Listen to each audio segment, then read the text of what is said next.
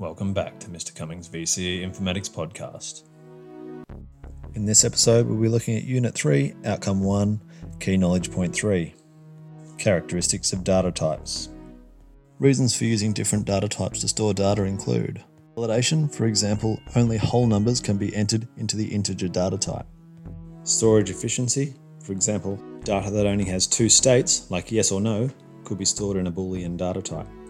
And ease of manipulation, for example, adding numbers stored as text would have a different effect than adding numbers stored as integers or floating points. Now, I'm just quickly going to run through uh, many of the common data types used, but I do recommend that you check out the textbook, page 23, and also have a look at Access and see the data types that are available.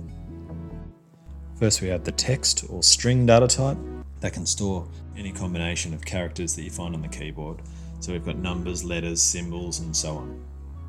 The character data type can accept the same types of values, but only accepting one character. Any value stored in these ways can't be cal- calculated mathematically. There are also a variety of numeric data types. One of these is the integer, integer data type, which can only store whole numbers, and another is the floating point data type, which can store decimal values.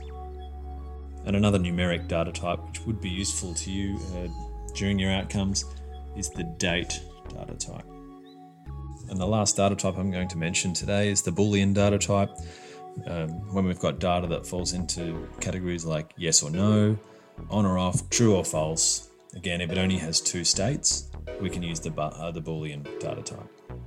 Now, if there's any of these data types that you're not sure of or don't quite understand how they work, make sure you check with your teacher during your class time and make sure you get some examples of these.